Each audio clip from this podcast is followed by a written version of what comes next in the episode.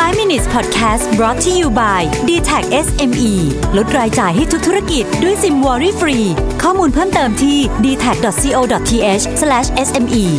สวัสดีครับ คุณอยู่กับประวิทยานุสาหะครับ วันนี้จะมาชวนคุยเรื่องของ higher education นะฮะหรือการเรียนในมหาวิทยาลัยนะครับ บทความนี้เป็นบทความที่เขียนโดย CTO กับ President ของ เอ่อ Manpower Group นะครับคนที่ที่ดูเรื่อง HR เนี่ยเป็นบริษัทที่ดูเรื่อง HR แล้วก็คนหนึ่งที่เขียนเนี่ยนะครับเป็นอาจารย์ที่โคลัมเบียด้วยนะฮะบทความนี้เนี่ยพูดถึงเรื่องของตลาดแรงงานในปัจจุบันกับมุมมองที่มีต่อมหาวิทยาลัย หรือการคือมหาวิทยาลัยนี่เป็นต้นทางของการป้อน คนเข้าสู่ตลาดแรงงานนะครับคือคำถามคือคนจบมหาวิทยาลัยเยอะไหมต้องบอกว่าในประเทศ OECD เนี่ยจบประมาณ 40%ของคนอายุ 25 ถึง 34 ปีในวันนี้นะครับถ้าเป็นประเทศที่แบบเจริญมากขึ้นมาอีกหน่อยหนึ่งอย่างอเมริกาเนี่ยก็จะจบประมาณครึ่งหนึ่งนะครับแต่ว่าสิ่งที่เขาค้นพบใน research ที่ที่พูดถึงในฉบับนี้ research ที่ทำที่ University of Iowa นะครับเขาค้นพบว่า education level อะคือสิ่งที่คุณเรียนนะฮะหรือปริญญาเนี่ยนะกับ ความสามารถในการทำงานก็คือ job performance เนี่ยความเชื่อมโยงของมันเนี่ยไม่ได้มีเยอะนะครับเขาใช้คำว่า weak correlation นะนั่นหมายความว่าจริง ๆ แล้วเนี่ยถึงแม้ว่าคุณจะเรียนได้ดี หรือคุณจะเรียนจบมาสูง ไม่ได้แปลว่าคุณจะทำงานได้ดี แต่เราก็รู้เรื่องนี้อยู่แล้วนะครับ แต่ว่า research อันนี้มันพูดไปถึงว่า แล้วถ้าเกิดว่าใบปริญญาไม่ได้เป็น indication ว่าคุณจะทำงานได้ดีแล้วอะไรที่ทำงานได้ดีนะครับก็ต้องกลับดูก่อนว่า สิ่งหนึ่งเนี่ยที่เขาใช้เทสอีกอันหนึ่งเขาเรียกว่า intelligence score นะครับ intelligence score เนี่ยมี correlation กับ job performance สูง ก็คือถ้าคุณมี intelligence score ที่สูงเนี่ยคุณจะทำงานได้ดีนะครับ intelligence score เนี่ยไม่ได้พูดถึงการเรียนเป็นวิชา แต่เขาพูดถึงความสามารถ เช่น ความสามารถในการคิดแบบ logical นะครับความสามารถในการแก้ปัญหา ความสามารถในการ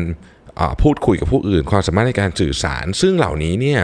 เป็นสิ่งที่เราเรียกว่า soft skill ทั้งสิ้นนะครับแล้วเขาก็ไปทำการสำรวจด้วยว่า แล้วทางฝ้าของผู้ว่าจ้างบริษัทเนี่ยคิดเหมือนกันหรือเปล่านะฮะ ก็ employers ที่ที่ที่พูดถึงเนี่ยเวลาเขาไปสำรวจ employers เนี่ยเขาก็ถามว่าเออ skill อะไรที่คุณคิดว่าเป็น skill สำคัญนะครับก็ลิสต์มาทั้งหมดมีด้วยกันทั้งหมด4อันก็คือ EQ นะครับ resilience empathy แล้วก็ integrity ก็คือ EQ ก็คือความฉลาดทางอารมณ์นะครับ resilience คือความอดทนอย่างเงี้ย empathy ก็คือความเข้าอกเข้าใจเห็นอกเห็นใจคนอื่นนะครับ integrity ก็คือความซื่อสัตย์ซึ่งเหล่านี้เนี่ยไม่ได้เป็น คืออาจจะมีสอนในมหาวิทยาลัย แต่ว่าไม่ได้เป็นตัวโฟกัสไม่ได้เป็น deliverables ไม่ได้เป็นของที่มหาวิทยาลัยเนี่ยส่งให้กับเด็กต้องใช้คำนี้แล้วกันนะดังนั้นเนี่ยสิ่งที่วิจัยฉบับนี้พูดถึงนะครับบอกว่าเราอาจจะต้องเปลี่ยนวิธีคิด เพราะในอนาคตเนี่ยงานเนี่ยที่มันเป็น predictive ที่มันพูดง่ายๆคือสอนกันได้ง่ายๆเนี่ยงานพวกนี้เนี่ย value มันจะน้อยลง เพราะว่าพวก AI ก็ทำได้อะไรต่างๆ ก็ทำได้นะครับ นอกจากบางอย่างนะ technical skill บางอย่างเนี่ยก็ยังจำเป็นอยู่นะครับเขาบอก technical skill จำเป็นอย่างเช่นไฟต้นอย่างเงี้ยจำเป็น แต่ว่ามันเป็นกลุ่มที่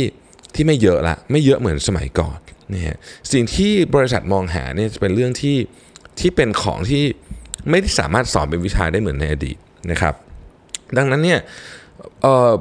มหาวิทยาลัยบทบาทอาจจะต้องเปลี่ยน คำว่าเปลี่ยนคือเปลี่ยนอะไรเปลี่ยน deliverables ที่เคยตั้งไว้นั่นเองนะครับถ้าเราพูดถึงว่า